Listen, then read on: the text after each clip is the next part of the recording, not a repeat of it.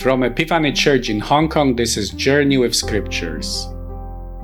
The theme for our reflection today is Salvation or Judgment. Enjoy this episode, share it with others. God bless. Luke chapter 21, verses 29 to 33. Then Jesus told them a parable Look at the fig tree and all the other trees.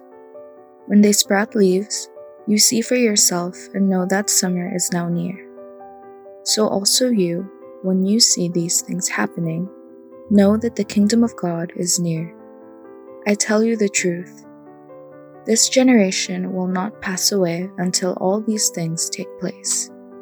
Heaven and earth will pass away, but my words will never pass away. In the Gospel of Matthew, John the Baptist and Jesus began their ministry with the same message Repent, for the kingdom of God is near. John understood the coming of God's reign as judgment. The ox is already at the root of the trees, and every tree that does not produce good fruit will be cut down and thrown into the fire. But with Jesus, the reign of God came as salvation from all sorts of sickness, from demon possession, from sin, from poverty, and death. One could say that when the Word became flesh and dwelt among us, it was like springtime.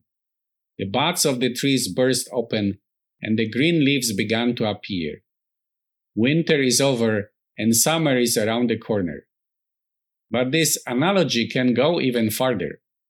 According to the Chinese lunar calendar, Jesus died in spring, and the Pentecost took place in summer. The pouring of the Holy Spirit was the fruit of Jesus' death on the cross. As the Spirit brought about the birth of the Messiah, the Spirit also brought about the birth of the church.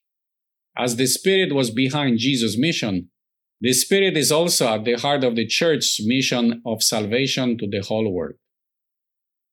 The parallel between summer and the kingdom of God should make us aware that as there are signs indicating the coming of different seasons, so there are also signs indicating the coming of God's reign. For Luke, such signs were those events that led to the destruction of Jerusalem.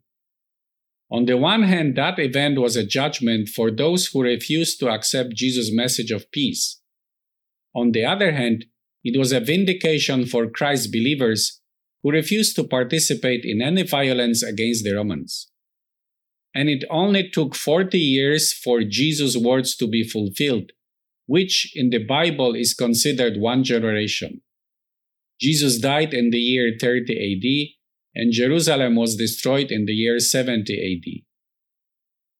It is worth pondering the implication that comes from the tragedy of Jerusalem, the city whose name indicates peace, but whose leadership opted for war. God's reign comes either as salvation or as judgment. It comes as salvation for those who hear Christ's call to repentance and faith. It comes as judgment for those who refuse to repent but persist in sin. Which path will we choose?